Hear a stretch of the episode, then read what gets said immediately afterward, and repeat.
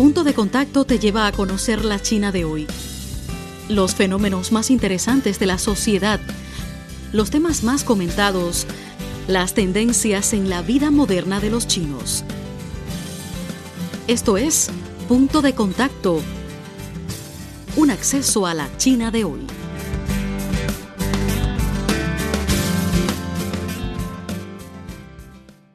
Ahora los invitamos a escuchar la reciente entrevista de Radio Internacional de China realizada al embajador de Chile en China, Jorge Heine, en vísperas de la visita oficial de la presidenta chilena a China. En entrevista con Radio Internacional de China, el diplomático expresó su punto de vista sobre la iniciativa de la Franja y la Ruta, señaló los objetivos principales de la visita de Estado de Bachelet, comentando sobre el Tratado de Libre Comercio entre los dos países que está bajo negociación, así como los campos de intercambios y cooperaciones que se profundizarán. Escuchemos la entrevista realizada por Alfonso Guantay.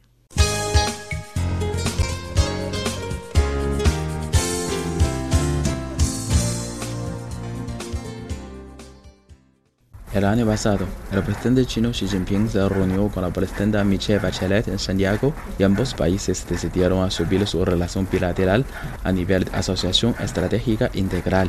Esta vez, ¿cuál será la intención principal de la parte chilena en esta visita? Esta visita es una visita de Estado, eh, con la cual eh, la presidenta Bachelet está eh, correspondiendo a la visita que el presidente Xi realizó en eh, noviembre del año pasado. Para eh, nosotros, eh, China es nuestro principal socio comercial. Por, lejos nosotros exportamos el doble a China que lo que exportamos a Estados Unidos, que es nuestro segundo socio comercial. Y tenemos desde luego también una relación política de muy larga data. y por solamente un ejemplo, en estos cuatro años, en los cuatro años del gobierno del presidente Bachelet, cada año hemos tenido visitas al más alto nivel ya sea de jefe de Estado o jefe de gobierno. Creo que pocos países pueden decir eso en su relación con, con China. Entonces, eh, eso por una parte. Por otra, obviamente el plan en el cual estamos es de eh, profundizar nuestros vínculos con China. Este año, de hecho, estamos negociando la profundización del Tratado de Libre Comercio entre ambos países que ha sido tan exitoso y tan fructífero. El plan es firmar, yo diría, alrededor de una decena de acuerdos durante la visita de la presidenta, acuerdos en materia comercial, acuerdos en materia agrícola, acuerdos en materia de cooperación científica y tecnológica. De verdad que tenemos una agenda muy amplia, muy eh, extensa y que con ocasión de esta visita eh, de la presidenta eh, se va a ver reforzada y profundizada.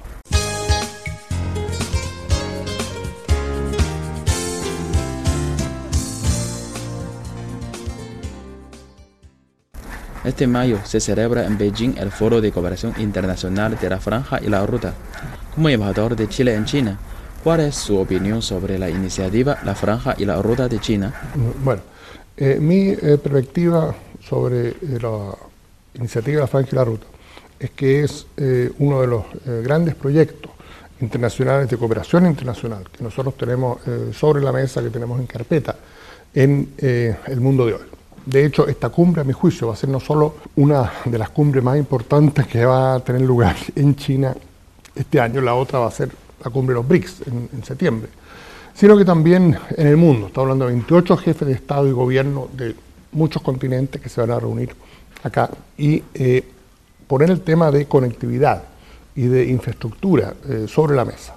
En el día de hoy, en que hay fuerzas que se oponen a la globalización, que están proponiendo el proteccionismo, eh, nos parece de la mayor importancia. Desde luego, Chile, como China, es un país que se ha beneficiado mucho de la globalización y del libre comercio.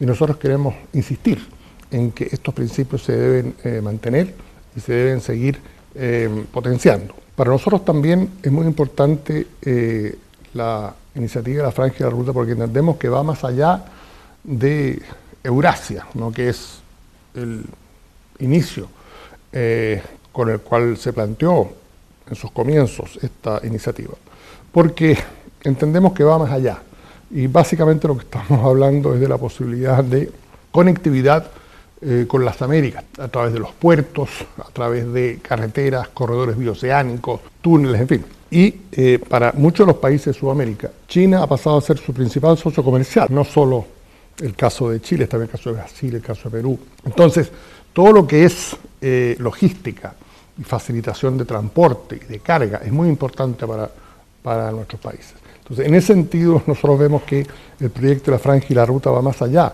solamente del, continente eh, de Eurasia, sino que se proyecta también al resto del mundo.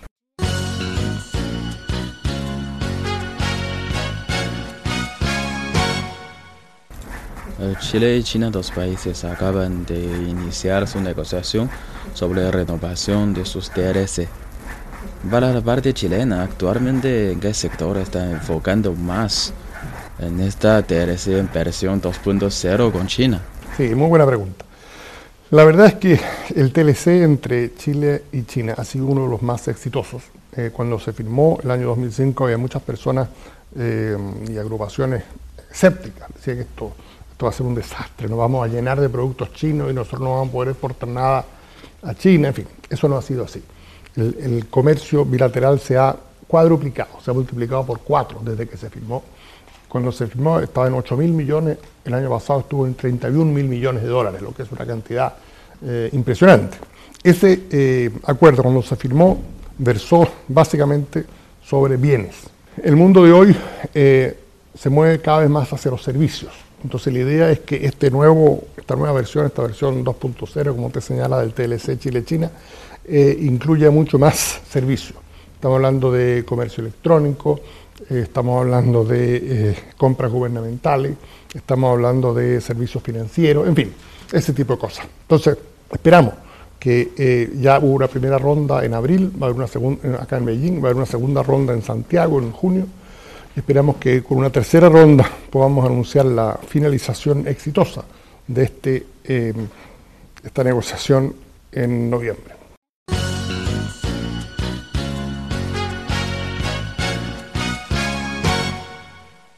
Estimado invasor, también otra entrevista se ha leído, usted ha mencionado varias veces sobre eh, la cooperación en campo de infraestructura digital. Dicho campo será importante para la cooperación económica entre dos países. Bueno, a ver, esto yo lo, he planteado, lo, ha planteado el gobierno de Chile, eh, en el contexto del de, eh, proyecto de la franja y la ruta. ¿no? Y lo que hemos planteado es la posibilidad de establecer, de, instalar, digamos, creo que es la expresión más precisa, un cable de fibra óptica submarino entre eh, China y Chile. Eh, sería uno de los cables de ese tipo más largo del mundo, estamos hablando de 19.000 kilómetros, eh, y que sería el primero entre Asia y Sudamérica. Muy interesante, uno mire el mapa y ve, en el Atlántico Norte hay 50 de esos cables, entre Asia y Sudamérica no hay ninguno. Y hay gente que me dice, bueno, a lo mejor no se necesita. ¿Cómo no se va a necesitar? Hay cada vez más comercio electrónico, hay cada vez más intercambio de datos. Estamos entrando a la, economía de los datos. Los datos, dicen, son el nuevo oro. ¿no? Estamos en la era de información. ¿Cómo no se va a necesitar? Entonces, eh, en este momento se están haciendo los estudios de prefactibilidad. Después de eso se podrán hacer los estudios de factibilidad y ver si esto es comercialmente viable. Yo creo que lo es. Yo creo que es una proposición ganadora en todo sentido. Y sería realmente un, un hecho pionero que extendería la eh, franja y la ruta hacia las Américas.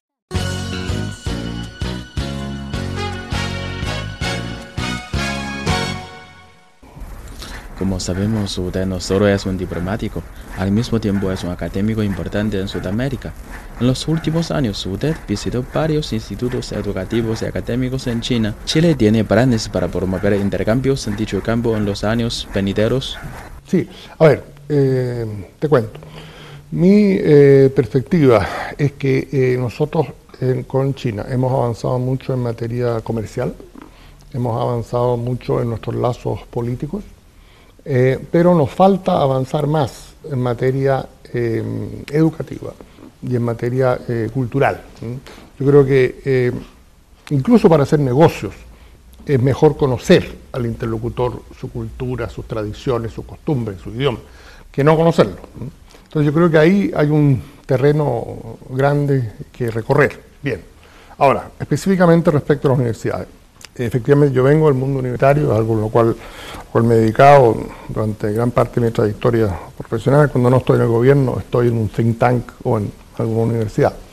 Me llama mucho la atención la cantidad de universidades y de think tanks que hay en China y específicamente en Beijing, en que hay muchos de ellos. ¿no? Yo trabajé varios años en Washington, en ese sentido esto me recuerda un poco a Washington. Washington también hay muchos mucho think tank, ¿no? muchos centros de investigación.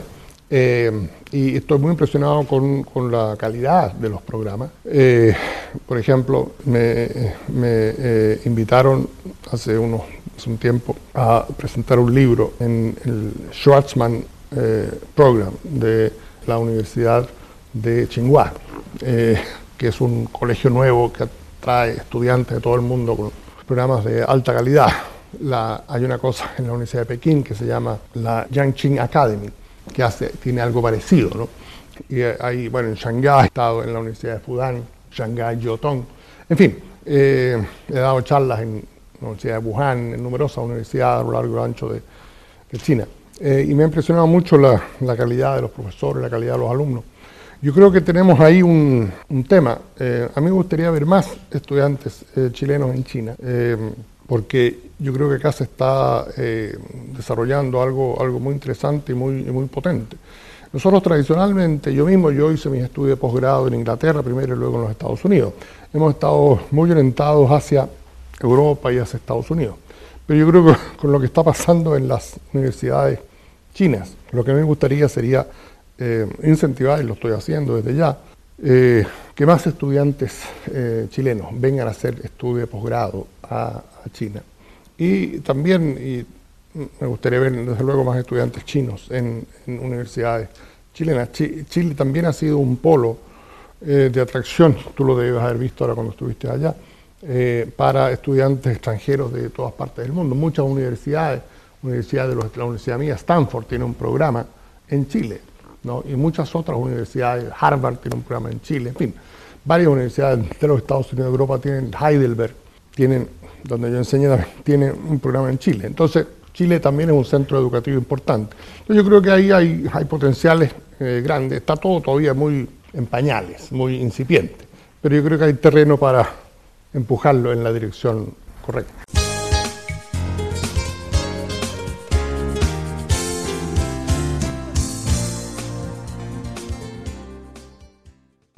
En los últimos años, China sigue promoviendo los intercambios y la cooperación cultural con Chile, especialmente 2016, el año cultural de China América Latina.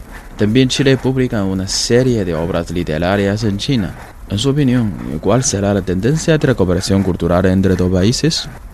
Eh, o sea, eh, nosotros eh, tenemos una, una fuerte tradición cultural y particularmente yo diría una fuerte tradición literaria tenemos dos premios Nobel eh, de literatura, ambos poetas, Pablo Neruda y Gabriela Mistral. Eh, y obviamente eh, la posibilidad de compartir sus obras en idioma chino mandarín con el público lector chino ha sido algo muy, muy estimulante y muy gratificante. Nos gustaría hacer más de lo mismo. Y no nos quedamos solo con los, los viejos, podríamos llamar los viejos tercios, sino que también autores más jóvenes. En, en, agosto del año pasado tuvimos acá a Alejandro Zambra, que es un joven novelista, que ha tenido también varias obras eh, publicadas en chino mandarín. De que yo creo que ahí hay eh, mucha tela eh, que cortar y mucho que, mucho que avanzar. Ahora, em, en, términos más amplios, diría yo, en, materia cultural, yo creo que el gran desafío que tenemos, esto mirándolo del lado chileno, digamos, el gran desafío que tenemos en Chile, a mi juicio, es poder extender más la enseñanza del chino mandarín. Tú estuviste en el Instituto Confucio ahora. Hay dos institutos Confucio, uno en la Universidad Católica, otro en la Universidad Santo Tomás. Hay una, una ONG que se llama Corazón del Pacífico, que está haciendo una muy buena labor promoviendo la enseñanza del chino mandarín en regiones incluso, en fin. Eh, pero yo creo que eso eh, eh, es muy bueno, pero obviamente no es suficiente y tenemos que hacer más en ese sentido. Yo digo que para los jóvenes chilenos el hablar chino mandarín es como tener una segunda profesión en el mundo de hoy. Entonces yo creo que ahí tenemos un desafío eh, eh, país importante. Veía ahora que en la región del Biobío llegaron, no sé, ocho o nueve profesores chinos, maestros chinos a enseñar, a enseñar chino en las escuelas de la región del Biobío, que está en la vanguardia en las relaciones con China. Eso me parece una señal muy, muy positiva, muy potente. Yo creo que tenemos que seguir desarrollando eso. El punto de acceso a la China de hoy. Conoce las tendencias sociales, analizadas desde una óptica plural tanto de chinos como de extranjeros.